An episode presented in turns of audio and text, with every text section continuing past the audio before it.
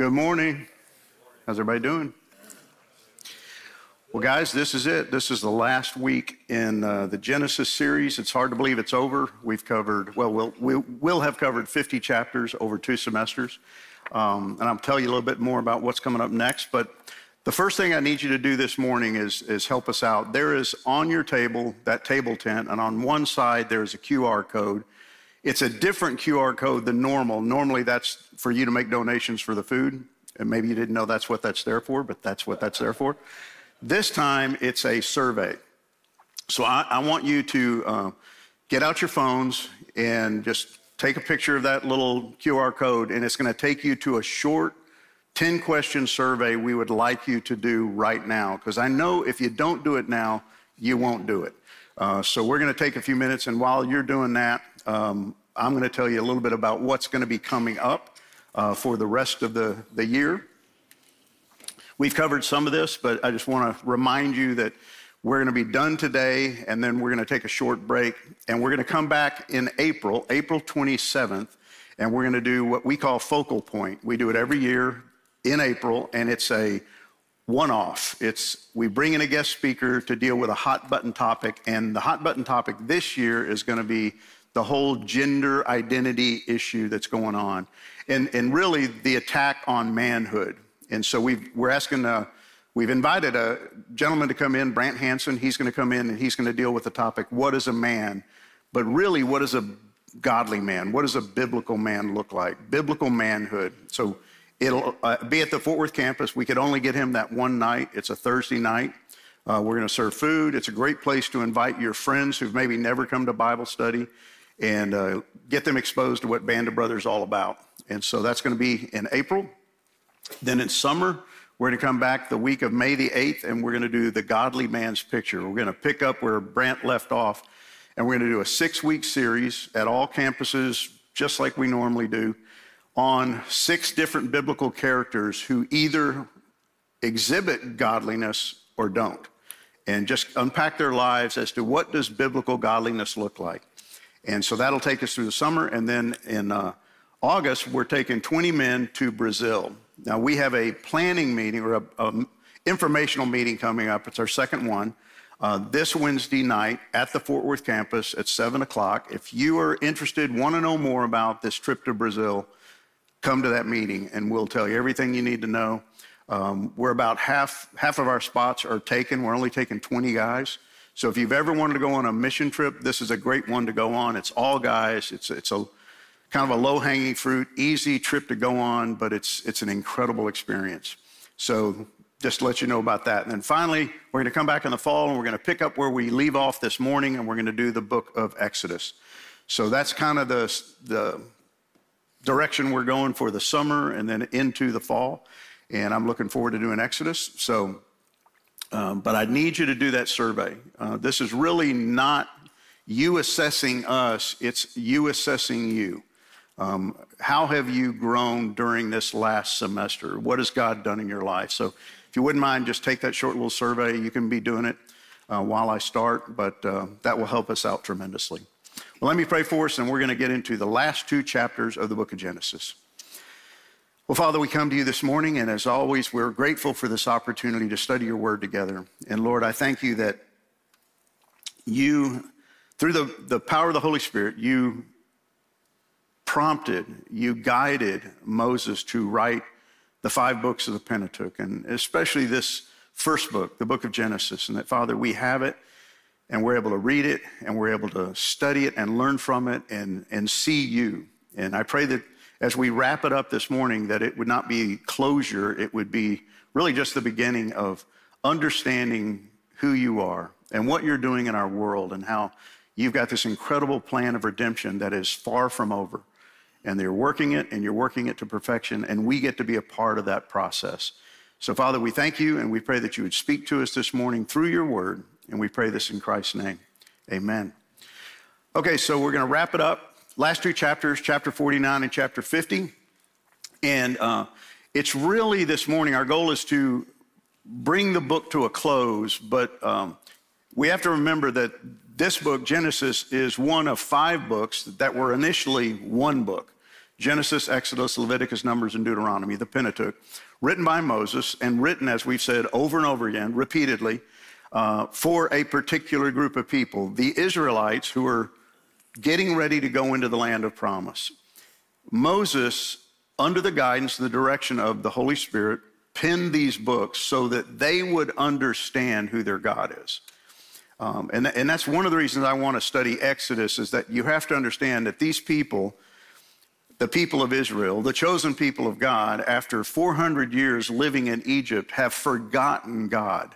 They, they've long ago forgotten the God of Abraham, Isaac, and Jacob. And so when he appears on the scene, he's going to reintroduce himself to these people so that they can come to know who he really is. That's why Moses takes the time, the effort, the energy to write down all of these things for these people so that they could understand the greatness of the God who's called them out of captivity into freedom. So it's a plan, right? It's a plan of God. God's plan has been working from the beginning, the literal beginning, which is how we started this a semester ago looking at the opening chapters of the book of, of Exodus or book of Genesis. This redemptive plan of God didn't start with Jesus. You know, we, we always, on this side of the cross, we always, we start with Jesus. Now, Jesus is critical, don't get me wrong. He's key, but it began before the foundation of the world. It began before the sun, the moon, the stars. The plan was already in place then. And all we're seeing in the book of Genesis is this plan manifesting itself, working itself out. And we saw when we studied chapter one that it began with darkness, it began, with confusion. When God made the earth, it was formless and void, we're told. But we also know that God knew exactly what he was doing. He made it a certain way, there was a certain sequence, things took place in order because God's a God of order. There, there's nothing done haphazardly, there's nothing done that's a mistake and then he has to fix it. This is a plan and it's a perfect plan. So, how did it open up in Genesis chapter 1? In the beginning, God created the heavens and the earth, and the earth was without form and void, and darkness was over the face of the deep. That's almost a foreboding kind of a, a statement about the condition of the world. It was not yet complete. It's a process of creation that we looked at in chapters one, two, and three of Genesis. Because it goes on and says, and the Spirit of God was hovering over the face of the waters. It's, it's as if Moses is trying to convey this anticip- anticipatory idea that God is about to do something incredible. He's, he's begun the creation process, but he's not yet done. Now, when we end this morning we know God's not yet done, right? He's not done with the Israelites. He's not done with the famine. He's not done with Joseph. And he's not done with the redemptive plan. It's going to continue. That's, again, why we want to study the next book in the sequence. So God made this planet. There's no other planet like it on, in the universe. I, I firmly believe we will never find another Earth. I don't think God made two Earths or 12 Earths and they're just scattered around and they have some kind of living organism. I don't believe that's the case because this is about a unique situation, one of a kind, one in time, and it's this planet. And on that planet, he placed a garden, right? That's what chapter two talked about. He, he, he made this idyllic place, and then he puts this guy there, this guy named Adam, that he created out of dirt.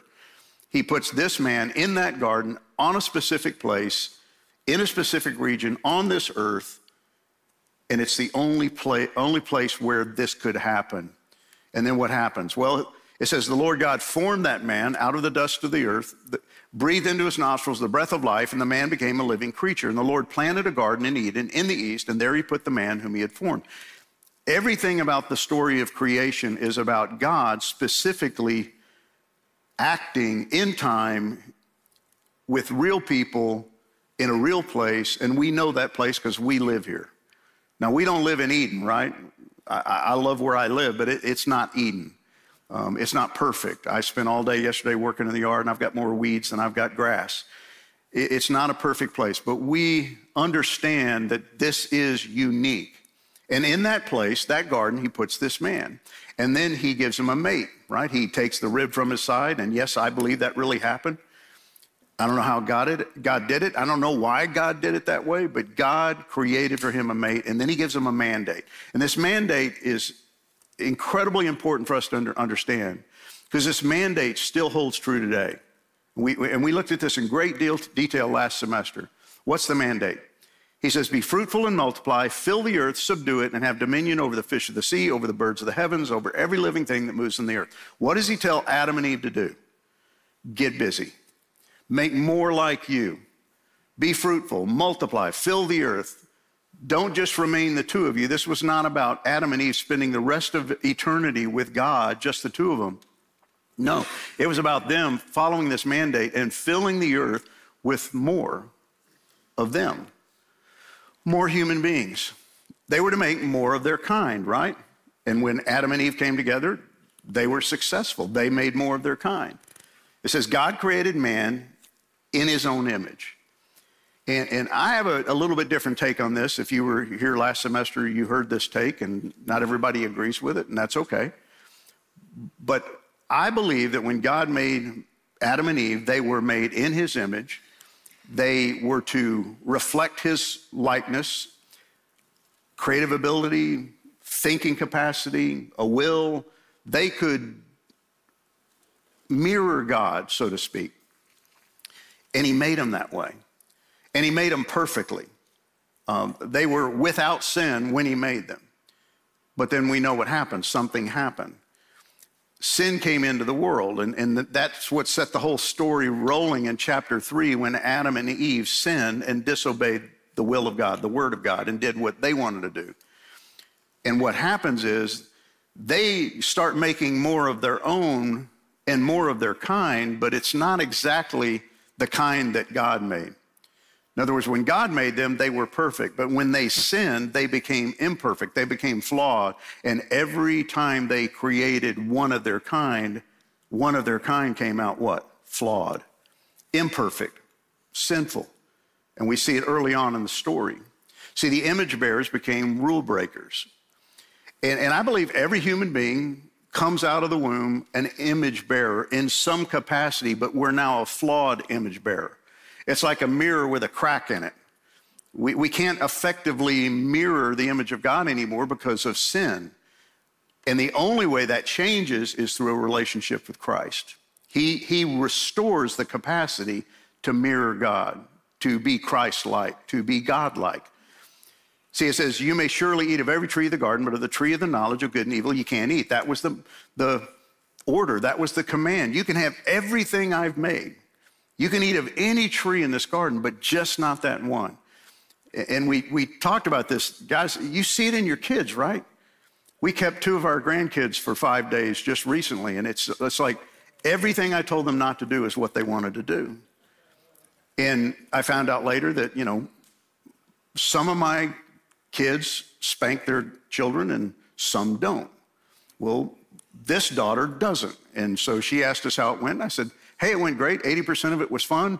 20% of it was not so fun. I probably have spanked more the last five days, and I've spanked in a long time. She went, What? I said, Yeah, yeah, we, we, we, spanked. And she goes, We don't spank. I said, Well, we do. I said, Hey, this is my house. You, you come in my rules. And, and uh, we worked it out. Uh, I don't know that we'll be keeping our kids anytime soon, um, but that's not necessarily a bad thing. Um, but I guarantee her two little boys, five and three, wanted to do what they wanted to do. And whatever I told them, don't do, don't touch that, they touched it. Don't do that again, they did it again. Why? Because they're sinful. They're, they have a sin nature. They come out of the womb with a sin nature. So Adam and Eve were made perfect, but in their case, they had a choice. They could obey God and live in perfect union with Him, or they could eat of that tree. And what did they do? They ate of the tree. Eve saw the fruit, it was delightful, and what? She eats it. She desires it because the serpent said, It'll make you wise. You'll be like God. You'll know good from evil, right from wrong. You'll be self determining. You'll be able to decide what's good for you, bad for you. You don't need God. You'll be God. That's basically what he told them. And she bought into it. She ate the fruit. She gave some to her husband. And that starts the whole process of sin entering into the world. So what happens? They get cast out of the garden, they're banned from God's presence. We know the story, but this is important for us to understand as we end the book, it's tied directly to the beginning of the book, right? You, you can't just take that as one section and then discard it and then, okay, here's how the story ends. No, it's a continuation of the same story from Genesis all the way to Revelation. It's the same story living itself out because it's all part of God's plan. So here's what we know they multiplied. Adam and Eve got busy. They obeyed the mandate, they made more of their own, but the problem is the kind that they made was not what God was looking for, right? They were made in the image of God, but now their image is flawed and they start having children. Those children come out flawed. And it says that when Adam and Eve had children, they came out in his likeness. They were like him, not God. They didn't reflect God so much as they reflected Adam, the flawed Adam, the sinful Adam. And it says later on in chapter 6 of Genesis, the Lord saw the wickedness of man was great on the earth, and that every intention of the thoughts of his heart were evil continually. See, this is important because when you think about the Israelites, and it, it, we've been studying about the Israelites, right? Je- Abraham, Isaac, and Jacob, and those 70 people in Jacob's family that have moved into Egypt. Well, they're part of this sinful progeny of Adam and Eve. They come from the same tree. They've got the same problem you and I have. They have a sin problem. But it's interesting that in the book of Genesis, we're told that this is the case in chapter six. Everybody's doing evil, but there's one guy, this guy Noah, who found favor in the eyes of the Lord. One man. And this begins a process whereby God is going to reboot the whole system. It's the royal re- reboot number one. He's going to take one man, Noah, who we're told is a righteous man, doesn't mean he's a sinless man, doesn't mean he's a perfect man, but compared to everybody else around him who are evil and can only think to do evil continually, one guy God picks out and he says, Through you, I'm going to start over.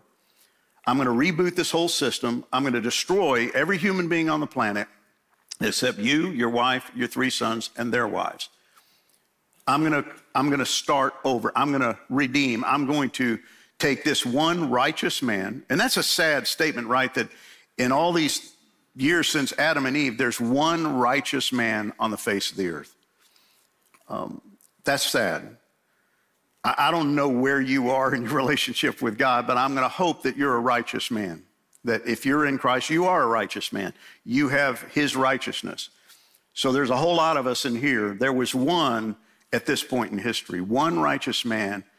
And when he redeems him, when he saves him from the flood that he brought on the world, he gives Adam, or gives Noah the same mandate. He says, Blessed, blessed be Noah, his sons. And he says, Be fruitful and multiply, fill the earth. Same mandate, but we're going to have a similar result. This part of the story is so fascinating to me because he starts with Noah, a righteous man, and immediately everybody else is wiped off the face of the earth, right? Clean slate, new guy, and it all goes south again. Why? Because Noah is righteous, but again, he's not perfect.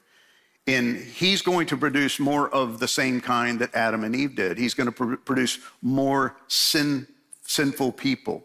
And it doesn't take long for that to pan out. Chapter 10 These are the clans of the sons of Noah according to their genealogies and their nations, and from these nations spread abroad on the earth after the flood. From Noah comes everybody. I don't care where you were born, I don't care what ethnicity you are, I, I, your ancestry doesn't matter. You eventually come from Noah. We all come from Noah or his three sons. We, that's where we come from with a direct link back to who? Adam and Eve. So this is what happens. He starts over Noah, his three sons, their wives, and we get everybody who lives on the face of the earth. And they all spread abroad, which is part of the mandate fill the earth, but we still have a problem. We have that sin problem. We saw in the story of Babel that God said, spread across all the earth, but they decide we want to stay in Babel. We want to congregate. We want to have a community. We want to build a tower to the heavens, and we want to be like God. We don't want to listen to God. We want to be God. and God has to confuse their languages and he spreads them out all over the earth. See, these, these are fanciful stories that some people write off as just myths. I believe them to be true because they're part of the Word of God.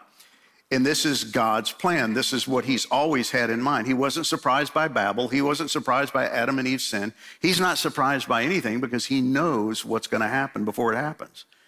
And so this is all part of the plan. And what happens is they spread all over the earth again. And here's where it begins to tie in with where we are. They spread to a place called Ur. Remember, they come from Noah. It's the royal reboot. A bunch of them end up in Mesopotamia over to the east. And one person who ends up there is a guy named Abram. Now, these are the generations of Terah. Terah fathered Abram, Nahor, and Haran. Haran fathered Lot. Haran died in the presence of his father Terah in the land of his kindred. In Ur of the Chaldeans, and Abram and Nahor took wives. The name of Abram's wife was Sarah. A huge portion of the book of Genesis, as we've seen, is this guy, Abram.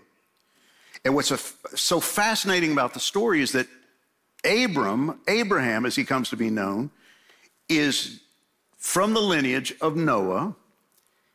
He's a pagan.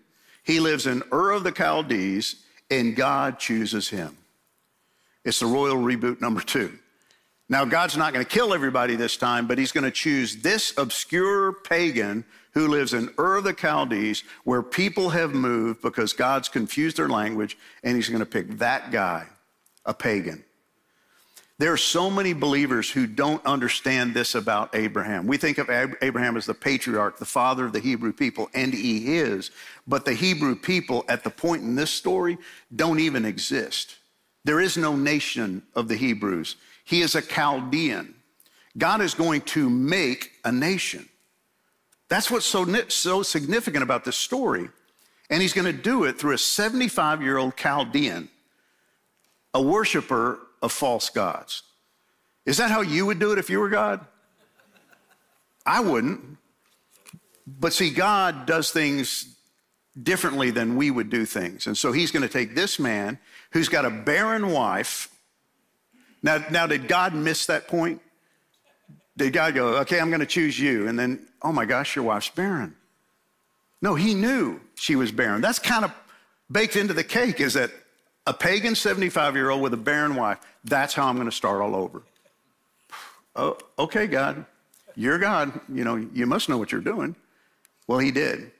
And then he promises, I'm going to give you a land and I'm going to give you offspring. See, this is, this is part of the whole story, right? That we just skim past so often and we don't connect the dots and understand that everything we've just studied over the last, what, 12 weeks has been about God continuing to work this plan a land, an offspring, he says to him, Go from your country, your kindred, your father's house to the land that I will show you, and I will make of you a great nation. I will bless you, make your name great so that you will be a blessing. I will bless those who bless you. And we looked at this last week.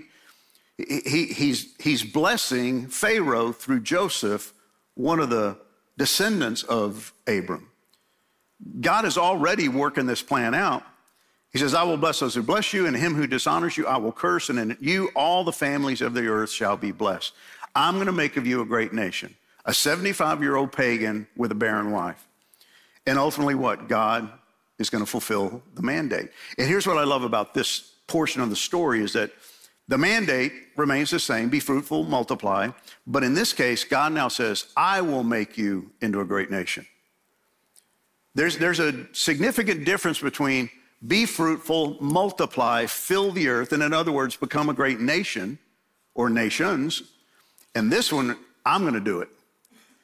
I'm going to do this for you. I'm going to create from you a great nation. And we know that Abram will ultimately multiply. Now, he's going to have problems with it, right? For decades, he and his wife can't have children. They finally do a workaround and they have Ishmael by Hagar, the handmaiden. Well, that's not God's plan. They finally get Isaac. But he doesn't have a nation, he doesn't have a multitude, he doesn't have a lot, but God will ultimately fulfill this promise. And again, if we don't look at these stories in sequence, if we don't keep them hooked together, they don't make sense.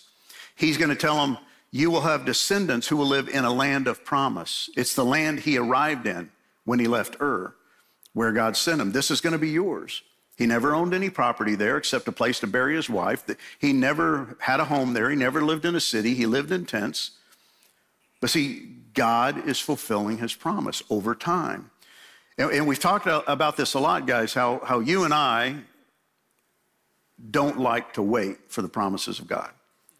I want them now, and I want them according to my terms. I, want to know what the blessings are according to my definition, not God's definition. I want the promises now, not later.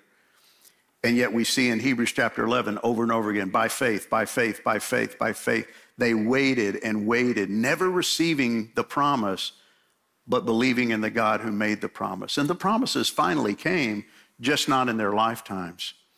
See, he says to Abram, I'm, I'm going to give to your offspring this land. And he waited and he waited and he waited and he never saw it happen. And he eventually died.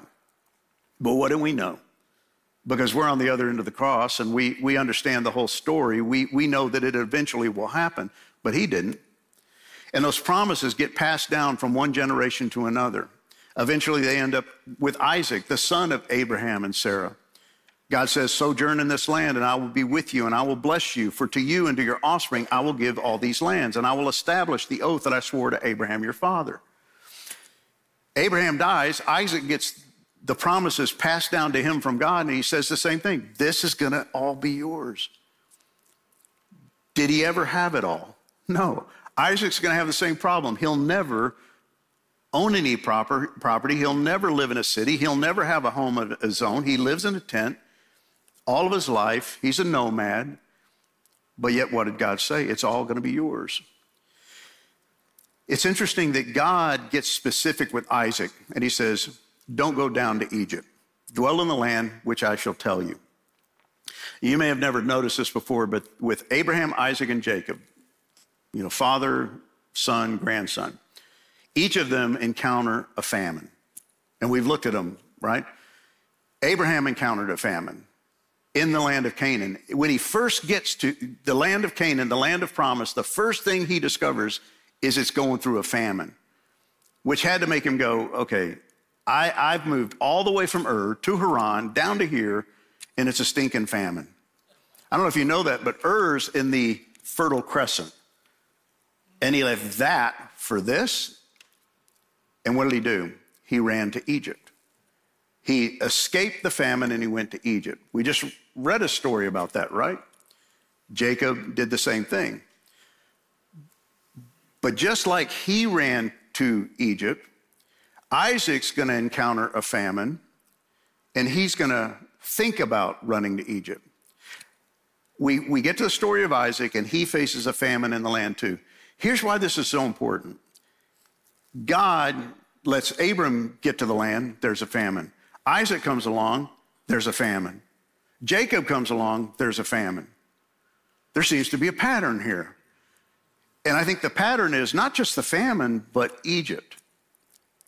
They're tied together because in every case, Egypt is tied to the famine in Canaan, the land of promise, which makes me realize that God has always had a plan for Egypt. It's always been part of the story. It's always been part of God's plan, but here's what happens. We try to fast forward God's plan. We try to give our spin on God's plan. And that's what we see in the story of Abraham, Isaac, and Jacob. And it involves this place called Egypt. Egypt is so significant in the history of the people of Israel. Those promises to Abraham, to Isaac, and to Jacob all get passed down ultimately to Jacob. And here's what God says to him I'm God Almighty. Be fruitful and multiply. There's that mandate again, right? Fill the earth, make more of your kind. A nation and a company of nations shall come from you, and kings shall come from your own body. The land that I gave to Abraham and to Isaac, I will give to you, and I will give the land to your offspring after you. Isn't it fascinating that God says, I gave it to your father and your grandfather? Well, I read it and go, No, you didn't.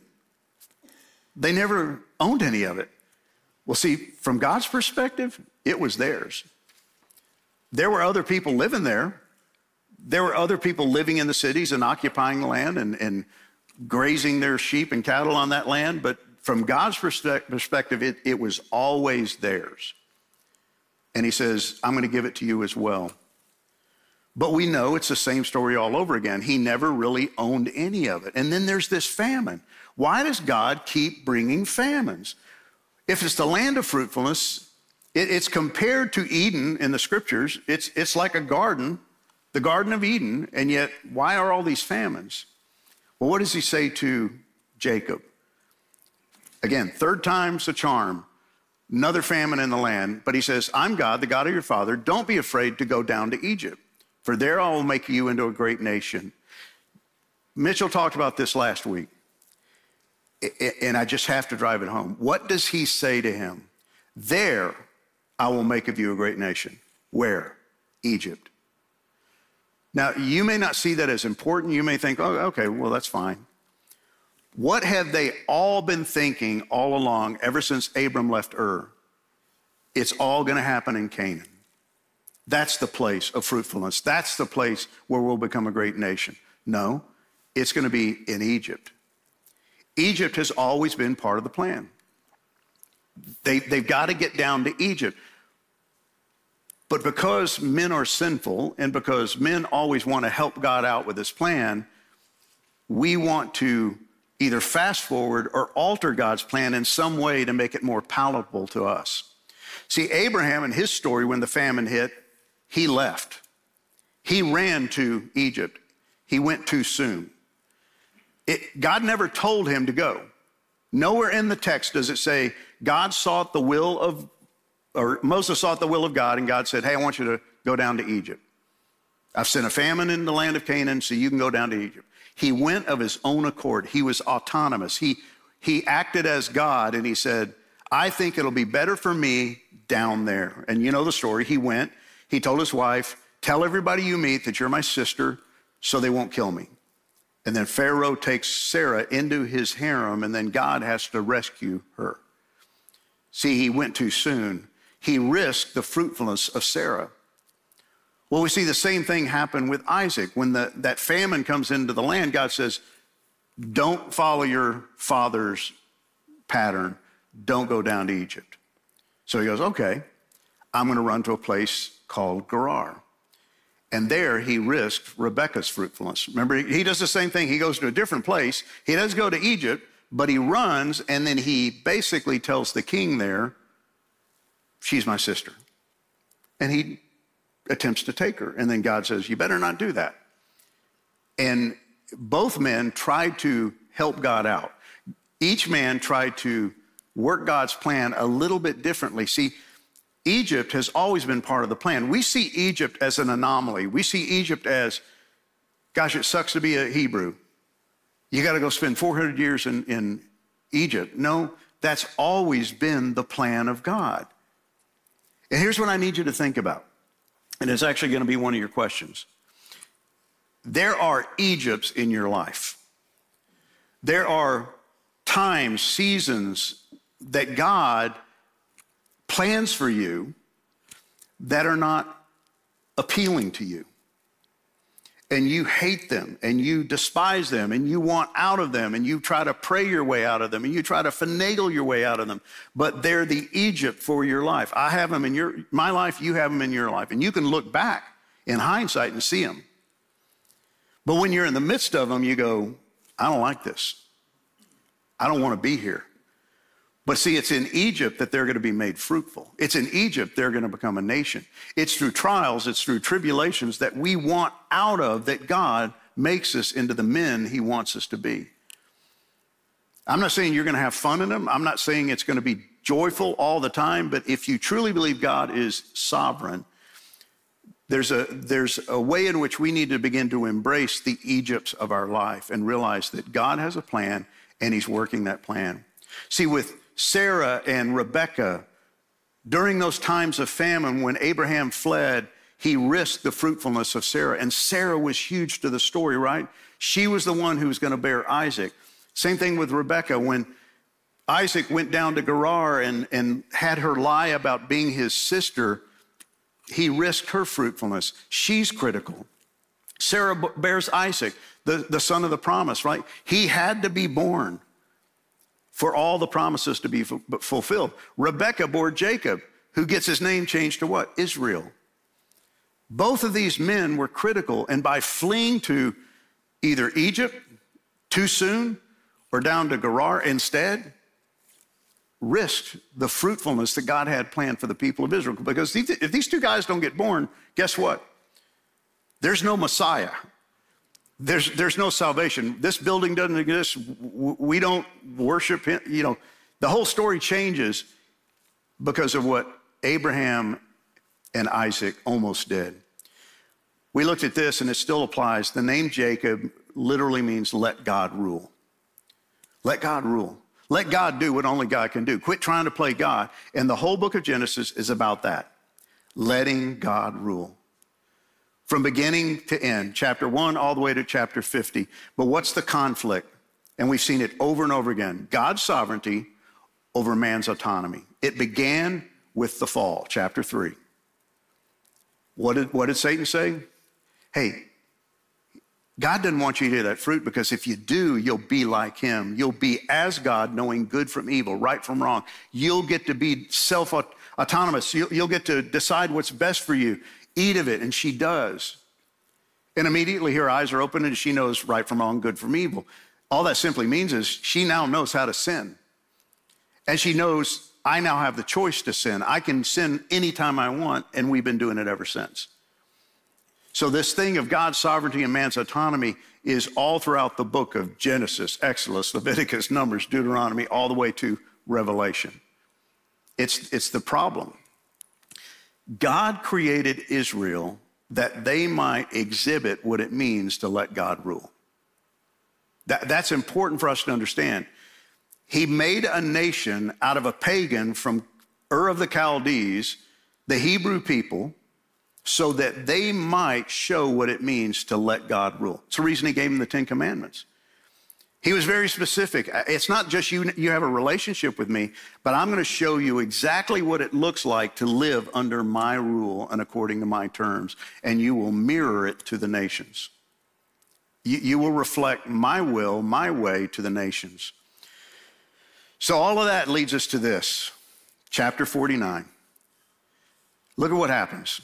Jacob calls his sons and he says, Gather yourselves together that I may tell you what shall happen to you in the days to come.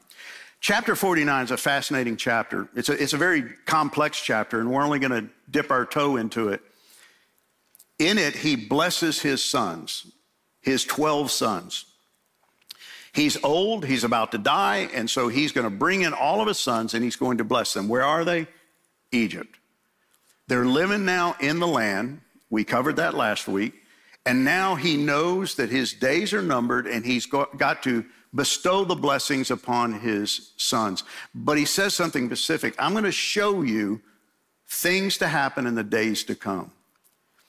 What's significant is these are not just blessings of a father to his sons, these are prophetic words from God. God is speaking through this man to his sons about their future. Not just their future, but the tribes who will come from these men, the future of their descendants. Because he knows, Jacob knows that God's not yet done. What has God told him? When he left to go to Egypt, God said, Don't be afraid. Go, because there I'm going to make of you a great nation, and I'm going to return them to the land. What land? The land of promise. So he's going to reveal the future. And there's so much speculation about what all of these different blessings mean. And, and again, we could, we could literally spend weeks just covering these blessings of Jacob to his sons. But here's, here's what you need to understand He's basically saying, You're going to go back to Canaan. Now, they never will go back to Canaan. None of those 12 sons, including Joseph, will ever set foot in Canaan. Well, they will to bury their dad, but then they'll go home to Egypt their descendants will end up in Canaan. See, this is long term. This is playing the long game. We play the short game, right? We, we want to play what we can see. We, we want to know tomorrow. We don't really care about eternity when we should care about eternity and quit worrying about tomorrow. And so he's going to tell them what's going to happen. And he wants to cultivate their faith and he wants to produce seed. That's what Canaan is going to be for. Cultivating faith. See, Canaan, where Abram lived, was the place to learn faith. God sent him there, famine. You got to have faith, trust me.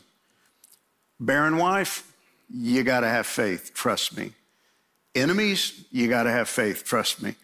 It's all about faith. That's why in Hebrews, it over and over again says those people living in Canaan before they go to Egypt were learning to live by faith. By faith, Abram lived in the land of promise. By faith, Sarah received power to conceive. By faith, Isaac invoked future blessings on Jacob and Esau. By faith, by faith, by faith. See, Canaan had been a, a place to learn to live by faith. Trust me, rely on me, rest in me, and produce seed. And there's a difference between seed in this context and a multitude of offspring. See, there were really only two that needed to be born for this thing to work Isaac and then Jacob. So what happens? Sarah conceived and bore Abraham a son in his old age at the time of which God had spoken and calls him Isaac. She's barren, she's old. They've waited and waited, and at just the right time, God opens her womb and she's able to bear a son named Isaac because that's part of God's plan. It's the place where seed was going to be born. How about Rebecca? Rebecca's days to come to give birth come and she has twins and those twins are born and the second one, the younger one is called Jacob. Again, if these two men are not born, the story ends right here. There is no Exodus, there is no Deuteronomy, there is no Matthew, Mark, Luke, and John. There is no Jesus. That's why this is so important. It's all part of God's plan. So it's a place to cultivate faith. It was a place to bear seed because those seed would be critical. See, Egypt is different. Egypt is a place to bear fruit and form a nation. That, that's why when, when I encounter the Egypt, Egypts in my life, I, I resist them like the plague. I don't want it. I don't just get rid of it. I try to pray my way out of it. I try to run away from it. And I don't realize that this is really where God's going to produce the most fruit in your life. And I can look back in hindsight and I see over and over again, man, that's when I grew, grew the most. That's when I prayed the most. That's when I, my faith grew the most. Bearing fruit. What happens? We know from Exodus chapter 1 when Jacob's family finally leaves, they're going to have grown from 70 to a multitude. Jacob had 70 descendants in Egypt, including Joseph, who was already there. In time, Joseph and all his brothers died, ending that entire generation. But their descendants, the Israelites, had many children and grandchildren. In fact, they multiplied so greatly that they became extremely powerful and they filled the land. Potentially anywhere from one to two million of them existed when they left Egypt. Well, that's a nation, right? God fulfilled his promise. We, have used this term a lot because it's critical to the story of Genesis. This Hebrew word goy means a nation. Jacob and his clan of 70 became a nation. They weren't a nation when they got there, but when they left, they were. God fulfilled his promise, but he did it in Egypt from 70 to literally millions. Egypt was an incubator. Heat that they didn't enjoy, pressure that they didn't enjoy, but it was all to benefit them, to make them fruitful, to turn them into that nation that God had promised all along. What if they had never gone to Egypt? What if Jacob had said, I don't want to go there, I'm going to stay in Canaan? Again, the story ends right there. But that wasn't God's plan. Jacob is going to give this divine glimpse of the future to his sons. So he gets them together and he says, Hey, listen. I love how it says, O sons of Jacob, come around, gather around, listen to Israel, your father. Why does he use both his names? Because they know him as Jacob, their dad, but he wants them to know, I'm really Israel. Let God rule. I, I, I want to talk to you as Israel, not Jacob, because I want you to let God rule. That's really what these blessings are all about, is you need to let God rule. And God is going to rule whether you like it or not. So he's going to predict for them justice, grace, and mercy. And you can go back and look at these in detail and you'll see it over and over again justice, grace, and mercy. Some are going to get what they deserve. They're all going to get grace, but they're all going to get mercy because God's not yet done. Every one of, these men will receive something from God, but through their descendants. That, that's huge in this story. They're all going to die in Egypt. But God is going to deliver these things through their heirs. They'll either get burden or blessing, all based on what their, these men did Reuben, Simeon, Levi, Joseph. What they did in their lives will affect their offspring. Think about that. What you do does have implications. Your sins do have ramifications, they, they have a life to them, and they do affect your offspring. I think it's amazing, not amazing, it's revealing to me that I got exposed to hardcore pornography in the third grade. And I struggled with it for years, all the way into college. And both of my sons, very early on, got exposed to pornography and struggled with it. I don't think that's happenstance. I don't think that's just, well, that's kind of weird. No, the sins of the fathers do get visited down on the future generations, and we're going to see that in spades in these blessings. So we're going to move through them real quickly. Reuben. Reuben's the one that's going to forfeit the blessing of the firstborn because he raped Bilhah, his father's concubine. Now he's going to die in Egypt, but his descendants are going to be impacted. The blessing goes from him to Joseph's two sons. It skips over him. And it's going to have ramifications. His descendants are going to be unstable just like he was. And you can go back and read the, the history of the Israelites. You're going to see over and over again the Reubenites were unstable people. How about this one? Simeon and Levi. We know what they did. They're the ones who uh, avenged the rape of their daughter by Shechem and wiped out everybody in the community. And because of that, they're going to be penalized. Not just them, but their descendants. Their descendants would receive just a few cities within the land of Judah. They don't even get their own land. They're going to be penalized. It's interesting, though, that God shows grace on the Levites. And the Levites get no land, but they get to serve God. It, I love how God can mete out justice and mercy and grace all together. He doesn't wipe them out, He doesn't kill them, He just alters the future for them. How about Judah? Judah's the tribe that will play a pivotal role in the leadership of Israel. Remember, he stepped up at the end and he stood in the place of Benjamin and said, I will take his place. I will become a slave on his behalf. And he's rewarded for that. From his tribe will come future kings, including David and ultimately King Jesus. See, Jacob doesn't understand everything he's saying, I don't believe, but he's prophesying over these men and saying, Your descendants are going to be blessed by God. How about Zebulun? His tribe will be given prime land located on a major trading route. We don't know why, we don't know exactly how this happens, but it does, and they're going to prosper through shipping and through commerce, and God's going to bless them richly. How about Issachar? His tribe later inherits rich farmland in the Jezreel Valley near Galilee. And this is going to be the place where Jesus spends most of his time. Dan. See, we know nothing about most of these tribes other than what we're told in these passages. We know of Dan that Samson's going to be one of the greatest judges to come from this particular tribe, both good and bad. He's a great judge. He was also an evil judge in many ways. Many of their leaders are idolatrous and incur the judgment of God. See, all of these tribes, in one way or the other, are going to get the justice of God, the blessing of God, the grace of God, and the mercy of God. Gad, this tribe produced a great number of warriors, and many of them become the mighty men of David. They fought alongside King David.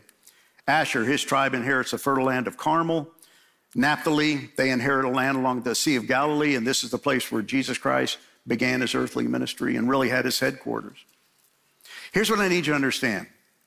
We're not going into great detail, but every one of these men got a blessing. Some of the blessings were negative, some of the blessings were positive, but every one of them received a blessing. including Joseph, he gets a double portion. What Reuben sacrificed by what he did goes to the two sons, Ephraim and Manasseh of Joseph. And they're going to be a major source and a major player in the northern kingdom when the two nations split. See, God is, He's got a plan and He's working that plan. And for some reason, He's allowing Jacob to prophetically speak over his sons the future. And then finally, Benjamin. His tribe would produce warriors, and they're the ones who formed the southern tribe of Judah, Benjamin and Judah, the southern kingdom. Why is this important? Because what jumps out at me is that none of the 12 men get left out. They all get blessings. It says, These are the 12 tribes of Israel. This is what their father said to them, and he blessed them, blessing each with a blessing suitable, right for him. And again, some of the blessings are not necessarily blessings when I read them. They sound more like curses, but God is going to use these men in spite of them. That's what blows me away. Reuben, Simeon, Levi.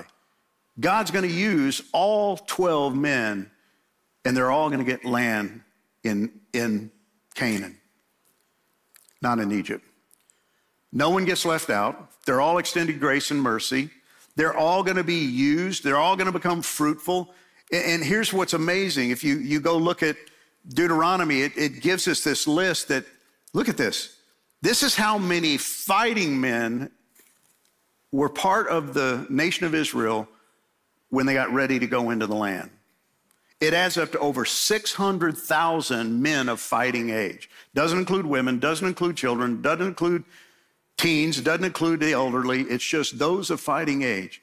That's why we think that there were literally one to two million Israelites. They're all fruitful, right? They all end up in the land. They all become fruitful but they were made fruitful in Egypt. And this is the land they get. Every one of them, God's promise gets fulfilled in full. Well, what happens? He blesses them and then he dies. It's almost like he, he gets the words out of his mouth and he croaks. You know, just perfect timing. I don't think that's what happened, but shortly after blessing them, he dies and he's gathered to his people. He breathes his last. It's the end, the death of Jacob, but it's not the end of the story, right? What's interesting is that Joseph has his body embalmed, and it says that the Egyptians mourned him for 70 days. That's pretty amazing, right? That, that they're mourning this father of Joseph. That's something they reserved for Pharaoh. Typically in Egypt, you, you mourn the death of a Pharaoh for 75 days. It's like they cut five days off but they mourn this guy's death. And then they're uh, going to accompany the funeral procession all the way to Canaan. Dignitaries from Egypt went all the way to Canaan and they bury him, but they all return to Egypt. I've never really looked at this, noticed this, that they did leave. They did go back to the land to bury their dad. And they could have stayed, right? But that would have been a mistake because there's still a famine. So they go back to Egypt, which is what God wanted them to do because he wasn't done yet. And I love this little aside that, that Moses gives us is that when they get back to Egypt, all the brothers, they all return. They saw that their father was dead. That doesn't mean that they just noticed. I mean, they, they just buried him, but they, they thought about, man, now that dad's dead, we're dead meat.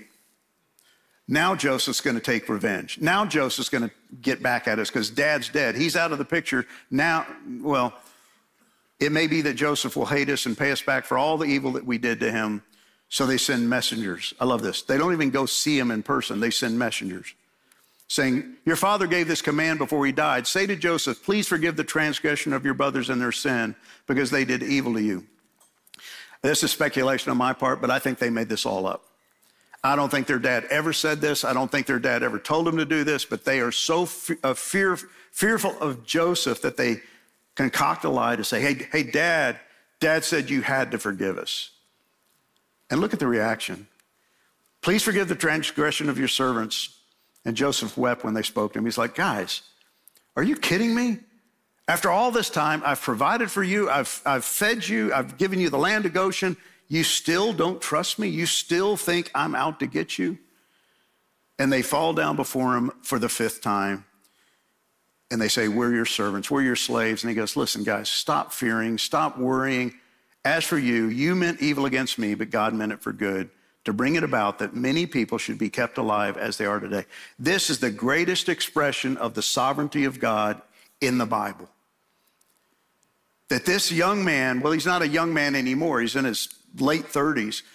He's saying, guys, you don't understand. What you meant for evil, God meant for good. He did it, not you. Egypt was part of his plan, and I was part of that plan. I will provide for you and your little ones. Thus he comforted them and he spoke kindly to them. See, this begins the birth of the nation, right? This is what's going to lead us into the book of Exodus. After 93 years, Joseph dies. 93 years living in Egypt. The only time he ever went back to Canaan was to bury his dad, but the story doesn't end with his death because in that place they will prosper.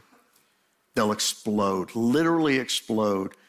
And again, this is what Exodus opens up with. When Joseph died, all his brothers and all that generation, the people of Israel were fruitful and they increased greatly and they multiplied and grew exceedingly strong so that the land was filled with them. God's plan is perfect. God knows what he's doing and you can trust him. So here's, here's what I want you to think about as we wrap up this series this morning. When Joseph dies, we know that they're going to be there for another 300 years. But here's what I want you to discuss. It appears as if God goes silent. There's no more communication that we know of between God and the people of Israel once Joseph dies. What do you think happened to them during those 300 years? We, we know the story, right? But just think about what were they prone to do now that Joseph's out of the picture, the one who heard from God, who spoke on behalf of God? What happened to them over the years as they lived in the land of Egypt? Long before the persecution starts, living in Goshen, famine ends, things are great. We got cattle, we got sheep, we got rich, fertile farmland. What happened to them during that time? It took God four centuries to fulfill his will for the Israelites. Why do we struggle with any delay in our story? It's going to take 400 years for him to deliver them out of Egypt and we can't wait till tomorrow. Right? What, what's, what's wrong with us? Why do we do that? And then finally, why does God allow the Egypts in our lives? What's the purpose? What could He be trying to teach us? Well, Father, thank you for your word. Thank you for these men and in this incredible book. Lord, I've had just a blast studying it and presenting it. And you have shown me so much about me, but more importantly, you've shown me so much about you. You are a great God. You're a faithful God, a sovereign God. You are in control at all times. And Father, I want to not just believe that in my head, I want to believe it in my heart. I want to live it daily. I want to know that there are Egypts that come along and, and they're of you, that, that, that, Father, you've planned them ahead of time. You, you know exactly what you're doing, and I can trust you in the midst of those if I'll just keep my eyes focused on you and your goodness. So, Lord, bless this time around the tables as the guys talk, and would you make it rich, make it sweet, and make it applicable.